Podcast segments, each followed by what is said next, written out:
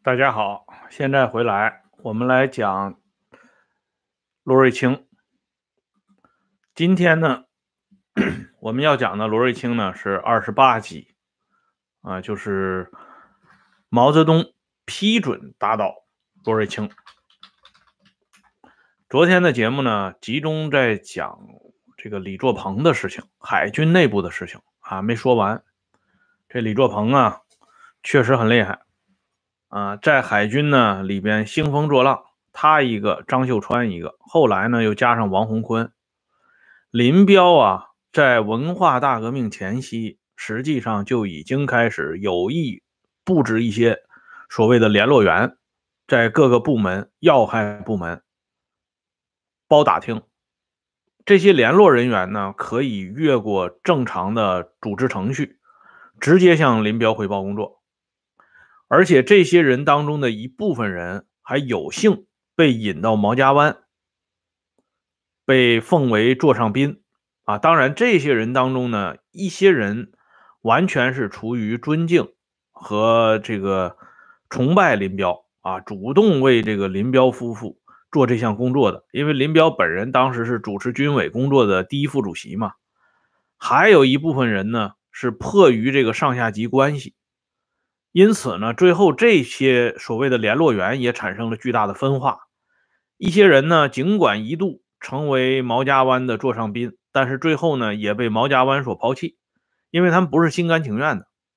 还有一部分人呢，那那就彻底的成了林彪夫妇的这个死党了。比如说这个海军政治部主任张秀川，这就是一个非常典型的例子。当时李若鹏和张秀川啊，在海军内部。啊，到一个什么程度呢？有这么一个材料介绍，就是说李作鹏跟这个肖劲光，他们集中的矛盾呢，是产生于海军三二会议，就是海军第三届党委第二次会议，这上面呢出现了一个矛盾的总爆发。最后呢，李作鹏就提出一个彻底的搞大调动。啊，尽可能的把这些不得力的干部往外调。你像罗顺初就是个最典型的例子，直接从海军给踢出去了。像当时的海军副司令员刘道生进来以后呢，李作鹏他们对他也是不是很满意。这样最后李作鹏实际上就是向萧劲光摊牌了，他就说了三条。他说：第一，他李作鹏离开海军；第二，请求军委派人来换他。第三，那就是挂名不干事儿。这三条一说完以后呢，萧劲光就有点忍不住了。萧劲光当然知道李作鹏的来头啊，但是呢，话已经点到这辈儿，把萧劲光就一下子怼到墙角了。萧劲光就发脾气了。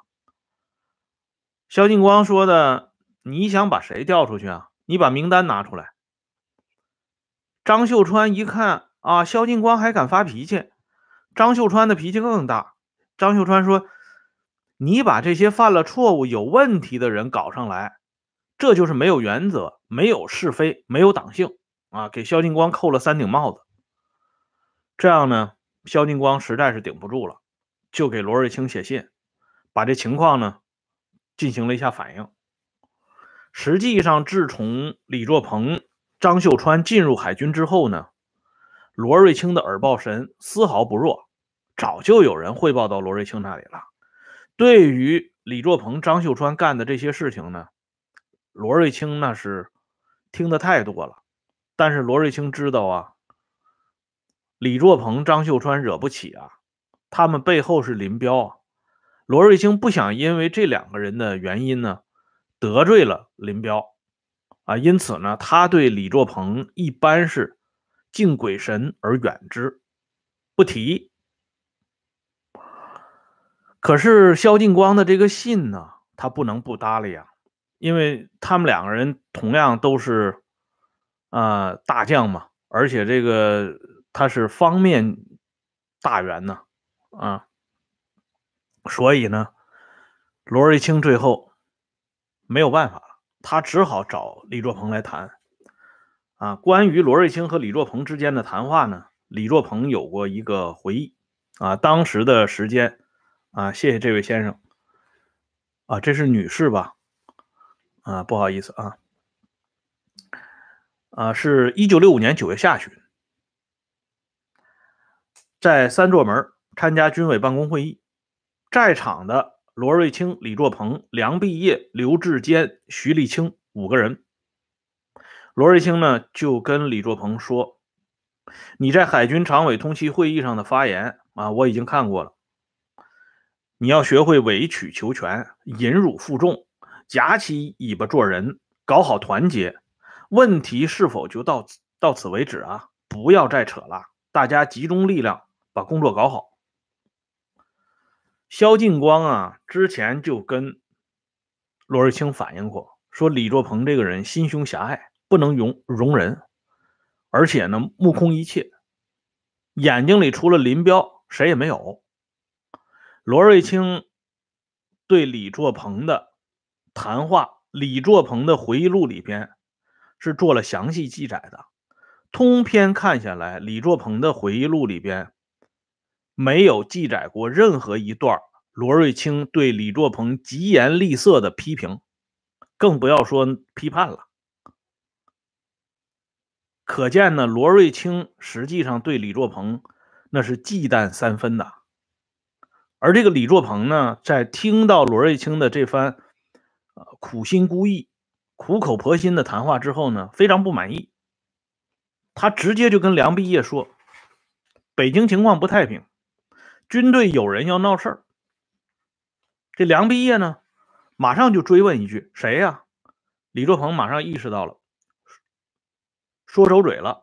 然后呢，他就忽悠梁毕业一句：“他说以后你会知道的。”这是李作鹏当时的态度。啊，这也是李作鹏自己回忆的啊，这个可以看一下李作鹏的回忆录。而这个李作鹏呢，我们在这里啊，简单说一下，有相当一部分人啊，喜欢给林彪翻案的，或者是比较同情林彪的啊，特别提到这个四大金刚的三个人的回忆录。相比较吴法宪回忆录和邱会作回忆录呢，有的人就说了啊，一直有这种说法，说李作鹏的这个东西呢，还比较实在啊，不像这个邱会作。啊，动不动就说撒谎啊！吴法宪呢，动不动就把这责任都推别人头上。李作鹏呢，还算是有一头认一头，但是这话呢，我认为结论下的有点早啊，因为李作鹏这个回忆录里边也是充满了一定的谎言啊。当然，后边我们讲林彪事件的时候，会慢慢的把它播出来啊。李作鹏这个人，萧劲光说他目空一切，一点都没说错啊。且不管萧劲光自己怎么样。咱们就事论事，朱德曾经两次提到李作鹏，一次是开完啊中共九届一中全会，一中全会之后回家跟他老伴康克清说的，一次呢是在一九七五年十月份同肖华之间的一个谈话，两次谈到李作鹏。第一次呢跟康克清谈话的时候，李作鹏这个时候已经跻身到无产阶级革命司令部里边了，成为中共九届中央政治局委员。朱德回家以后，跟康克清说这么一句话：“他说你还记得那个李作鹏吗？”康克清说：“不是给你当过警卫员吗？”啊，朱德说：“这个人现在左的可以了，见了我连理都不理呀。”啊，到了七五年的时候，朱德跟呃肖华又说一次，他说：“邱会作、李作鹏他们在长征的时候是干嘛的？”邱会作就是挑挑子的，李作鹏就是个机要员。后来眼睛长到脑瓜顶上，见到我连理都不理啊，左的非常可以了啊。这当然是李作鹏、邱会作他们被批臭以后啊，朱德说的这个话。但是比照朱德之前跟康克清说的这番话，我们可以知道啊，这朱德这老头子呢，轻易是不张皮别人的，特别是回家呢。啊，口不言温实术，轻易不跟家里人谈这个朝廷上的事情。可是这党内的矛盾呢，让朱德实在是压抑不住了。特别是这个做过自己警卫员的李作鹏，对自己的这一番啊表现，实在是让朱德啊无法忍耐了啊，所以把这心里的话呢说了一部分给康克清听。那由此也可以看到李若鹏当时的这个气焰。啊，我们不是说这个人被批臭了，我们就把他拎出来，骂一顿，不是的，啊，我们经常还说那句话呢，可怜之人必有可恨之处啊，何况李若鹏并不可怜，而林彪对自己的亲信呢，他确实是有这种啊特别明显的护犊子的迹象，比如说在罗瑞卿最后一次见到林彪的时候，罗瑞卿就说空军呢最近有一个飞行驾驶员叛逃投敌。吴法宪为这件事情呢，急的是满脸大汗。结果林彪说什么呢？林彪说：“啊，法宪这个人就是责任心强。”这件事情呢，说实话，让罗瑞卿真的挺反感的啊。罗瑞卿晚年后来就回忆这个事儿，他说：“我当时听林彪说完这句话以后呢，我心里头就有点想法。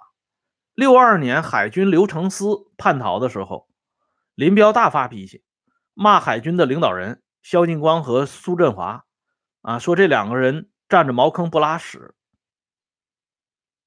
可是呢，轮到空军飞行员跑了的时候，他居然说吴法宪啊责任心强。那你责任心强，这个飞行员怎么跑了呢？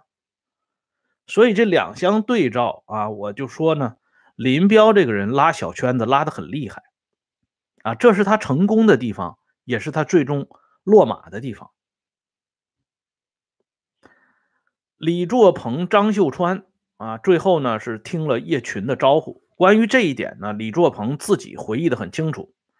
啊，叶群呢是专门给李作鹏打了电话了，就是提到罗瑞卿的事情啊，说罗瑞卿正在组织新班子，又是提级又是提职，对当前的局面要提高警惕。啊，感谢郑先生打赏啊。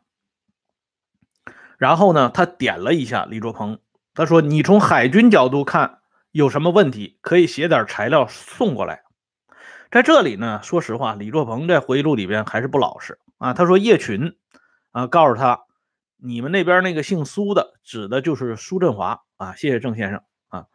他说这个人也是反双一的。那李作鹏在回忆录里说。我还没明白什么叫双一啊！我反问一句叶群，什么是双一？叶群说，双一就是一方面军一军团。李若鹏说这话啊，咱们说点老百姓的话，这纯属装蒜呢。李若鹏、吴法宪、邱会作他们，你要说别人不知道这个双一是什么概念，他们这哥几个不知道什么叫双一，这简直就是忽悠天下人呢，拿天下人当傻子一样忽悠啊！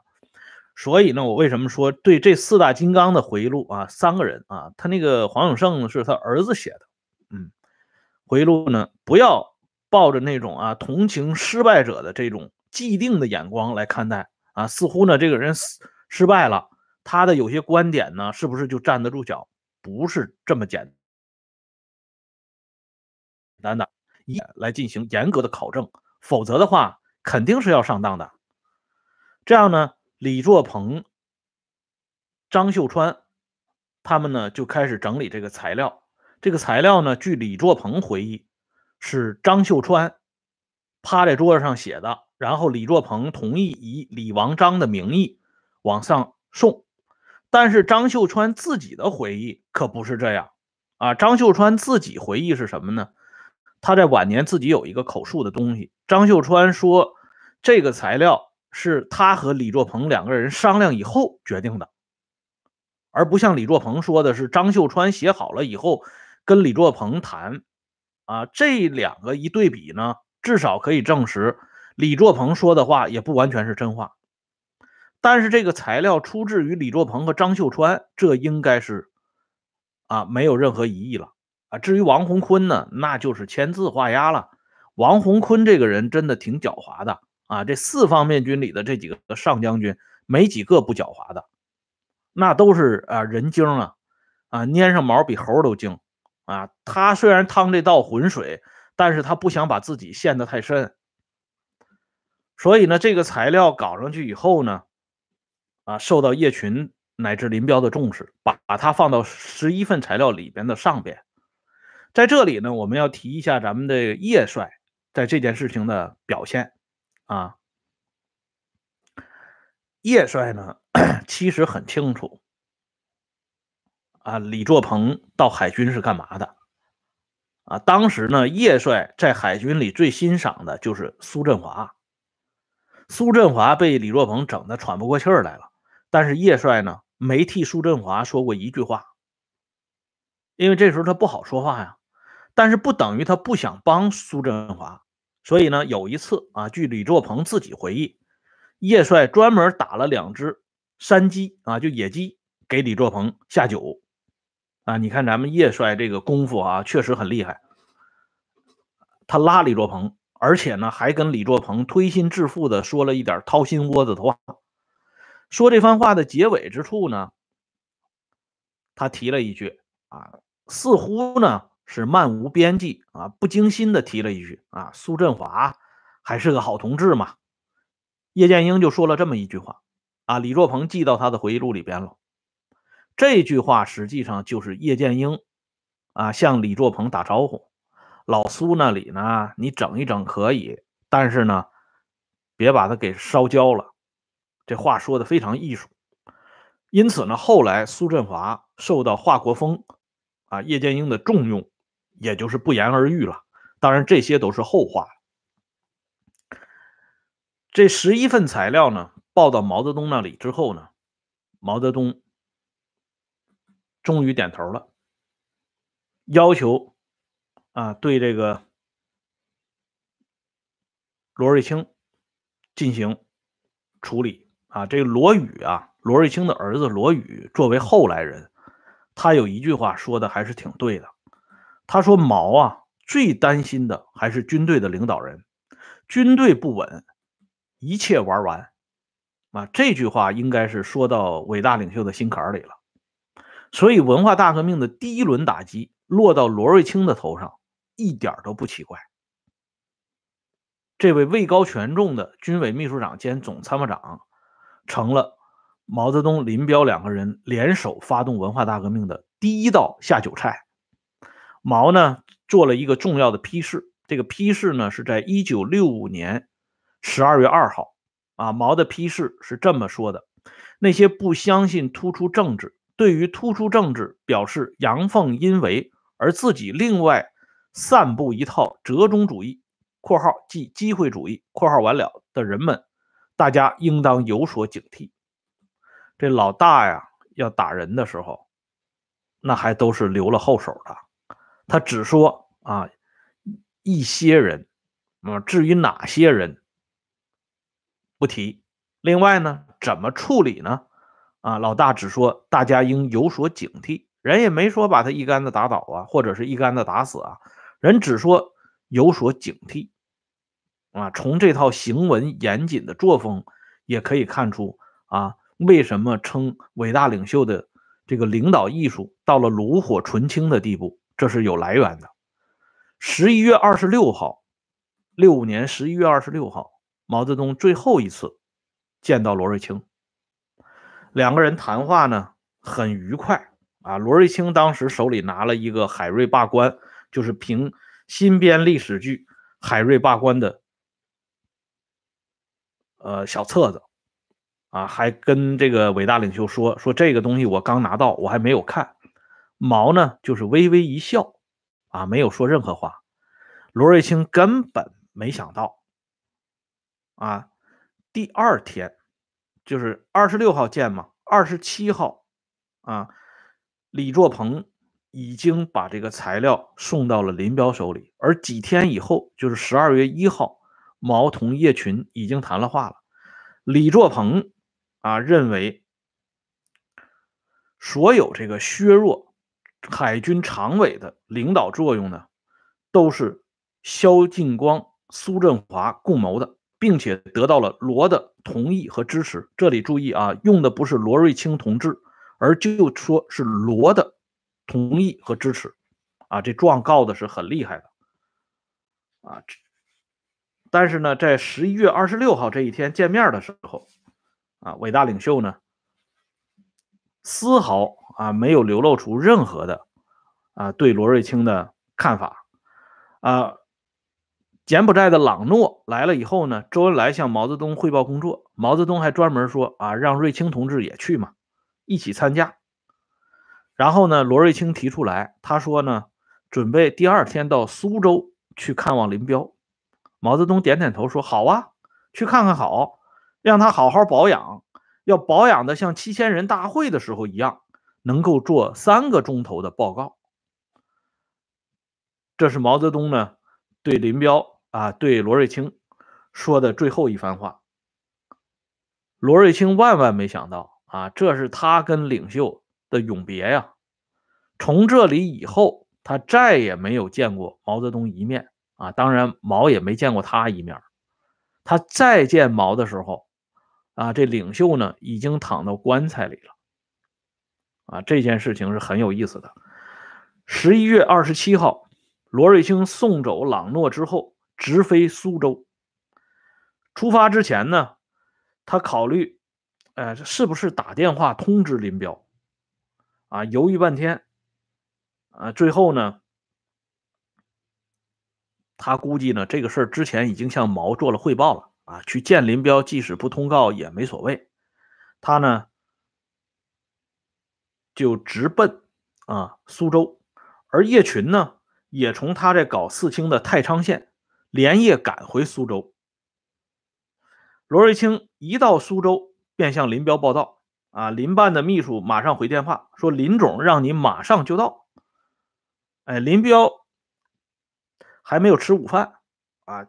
这个秘书呢，一看罗瑞卿进门啊，就告诉说：“罗总啊，林总正在等你。”啊，罗瑞卿呢就走到林彪的会客室了。林彪破天荒的站起来，同罗瑞卿拉拉手，然后还专门拿出身边的糖盒子，请罗瑞卿来吃糖。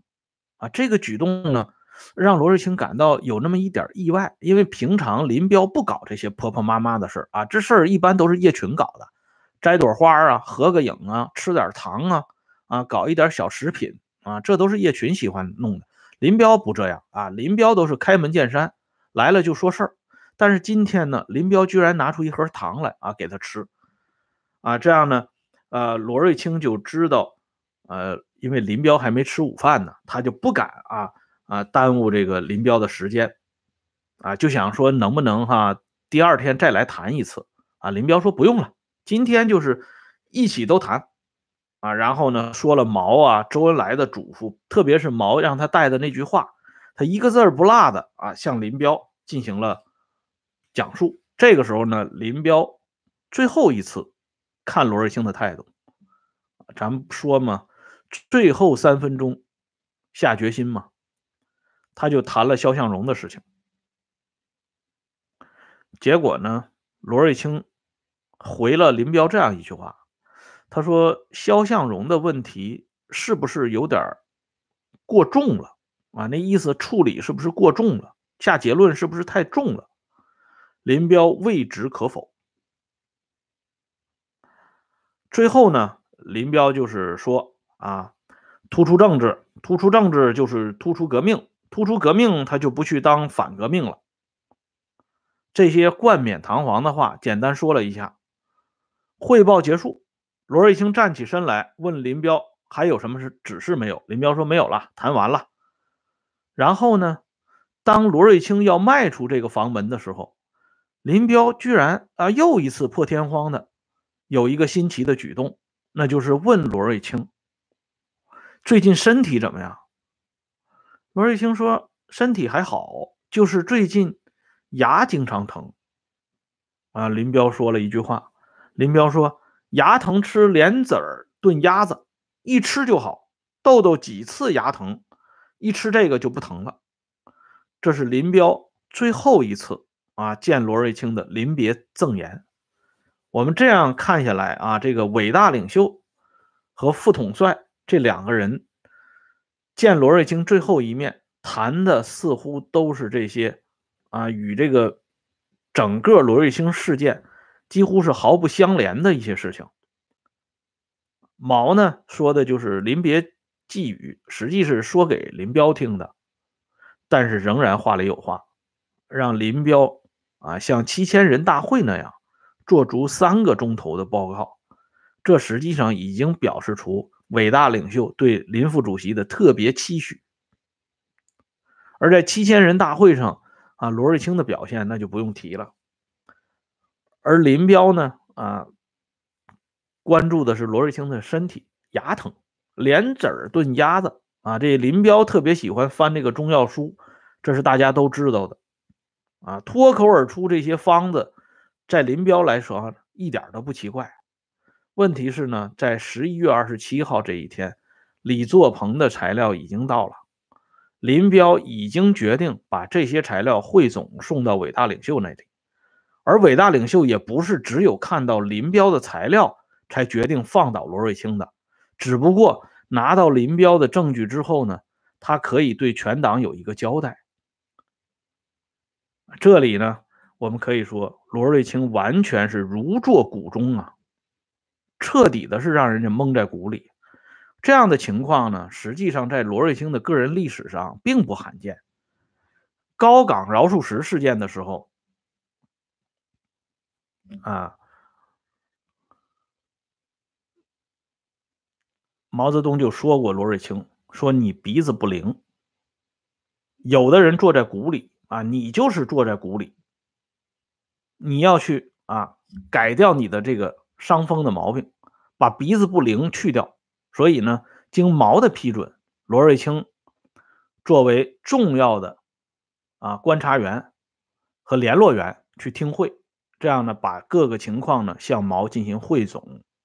那个时候，伟大领袖需要罗瑞卿这样一个干将，替他呢在高饶事件当中冲锋陷阵、遮风挡雨。所以呢，伟大领袖会向罗瑞卿透露一点内情。而这一次呢，对不起了，因为伟大领袖也好啊，林副主席也好，他们一起要搞掉的就是罗瑞卿。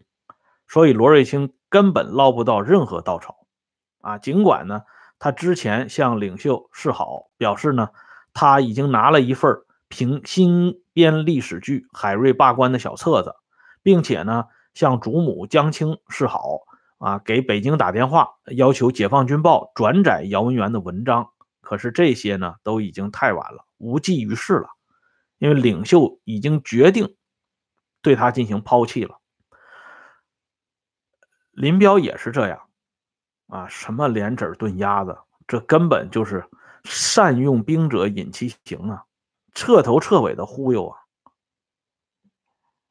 所以呢，以往啊有一种观点说，罗瑞卿拒绝上林彪的贼船，才导致啊遭到林彪的记恨啊，让林彪在毛面前告状啊诬陷。最后呢，让罗瑞卿倒台，这个观点，如果综合我们这二十八期的节目来看，这个观点不仅陈腐，而且也站不住脚，不存在罗瑞卿上林彪贼船的问题，这是一个伪命题，因为林彪那个时候不是贼，他是林副主席，是党中央的掌握实权的实际上的第二号人物，尽管那时候刘少奇还是第二号人物，但是林彪当时是掌握了实际的军权。而且是毛的重要的盟友，不存在贼的问题啊。林彪拉罗瑞卿不假，他只不过呢啊是希望罗瑞卿不要挡他的道啊，并不是说把罗瑞卿拉到他的战车上，然后他们哥俩捆在一起去反对伟大领袖，这根本就是胡扯。可以说啊，这贯穿林彪事件整个的过程当中。林彪从啊，至少从第三次庐山会议以前，林彪从来没想过要反对伟伟大领袖，因为他反对伟大领袖，第一个是找死啊，第二个呢，那属于啊自杀。很简单呢，没有伟大领袖，哪有林副统帅啊？这个道理，林彪能想不明白吗？他最多就是借钟馗打鬼啊，两个人是处在互相利用。啊，互相勾结的这个状态里，谁打倒谁呀？所以呢，这个东西啊，啊，说罗瑞卿上贼船，这个是不准确的。啊，事实上，罗瑞卿是在这个争宠的道上越滑越远。罗瑞卿这个人啊，他这个人的性格特征呢，我后边在罗瑞卿自杀的这个话题里会专门谈到。罗瑞卿这个人呢，太争强好胜了。处处嫌都是想显露自己与众不同的地方。上级啊交办他的事情，他总想做到至善至美啊，做到让上级十分满意。而这样一来呢，无形中就要得罪一大批人。而罗瑞卿对这些事情呢，你说他完全没有考虑吗？他有考虑的。啊，谢谢这位朋友。比如说，他跟陈丕显之间的这个对话，谈到自己的这个去处，我们明天节目里会详细说。罗瑞卿不是没有感觉，但是他认为，再怎么样，毛对他的基本信任、基本评价是有的，胜券没有完全衰落，胜券犹在啊。所以呢，他才敢于大刀阔斧的去干，这是一方面。还有一方面就是，当罗瑞卿意识到领袖对他不满意的时候啊，他跟陈丕显说的话很到位了，已经啊，这是陈丕显的儿子回忆的。当他意识到自己的胜券不像当年那么优龙的时候，他是怎么办的呢？他是拼命的。做出各种样的努力，甚至可以说是变本加厉的继续啊争邀天宠，继续想恢复自己在领袖面前的荣光。那么这样做下来呢，只能让他已经非常糟糕的境地呢变得更加糟糕。而林彪是伟大领袖当时倚重的不二人选，除了林彪不会有第第二个人。那么当林彪和罗瑞卿发生。这个冲突的时候，这就是一个必然性啊！因为罗瑞卿要拼命的恢复自己在领袖面前逐渐滑落的地位，那林彪是领袖要借重的，这两个人不发生碰撞，怎么可能呢？所以这两个人的矛盾是完全不可能调和的，不论是谁低头都不可能，一定是你死我活的这种情况。我们经常说形势比人强，就在这里。谁也不会放过谁的。反过来说，如果罗瑞卿站到林彪的那个位置上，罗瑞卿也不会放过林彪的。没有第二种选择。而这些呢，恰恰是领袖最希望看到的。领袖就喜欢下级处在一种你死我活的状态下。如果下级是铁板一块，都团结的紧紧的，我前面节目不说过吗？那领袖怎么办呢？领袖怎么能够做到拉一派打一派呢？怎么能够游刃有余的调节各派的力量呢？那领袖就不再是领袖的，领袖就该打酱油去了。所以说，毛泽东批准打倒罗瑞卿，这才是今天的要讲的根本的东西啊！毛对整个的这场内讧是一清二楚，并且推波助澜，他要看到的。就是这么个局面，而这个局面呢，事实上从表面上看啊，罗瑞卿的垮台对林彪来讲啊，这是非常有利的啊，拿去了眼中钉、肉中刺。但是从长远来看，林彪彻彻底底了上了文革的这条贼船了，而且一旦上去，再也下不来了。林彪付出的代价，最后比罗瑞卿。多得多呀！好了，今天的节目呢，我们就先说到这里。感谢这几位朋友的打赏啊，谢谢你们的支持，谢谢这么多朋友上来这么晚的时间收看和订阅《温相说党史》。从明天开始呢，我们正式揭开上海会议的迷雾。这个时候呢，一干人等、陈丕显、谢富治等人纷纷上场，而我们也要看一下。那些晚年啊，当罗瑞卿告别人世以后，那些痛哭流涕的写纪念文章的杨成武、萧华、刘志坚等人，在上海会议上边又是一个什么样的嘴脸？而我们那位叶帅呢，怎么又忽然唱起了苏州评弹？啊，这都留待明天以后我们继续来聊。今天先说到这里，我们明天再见。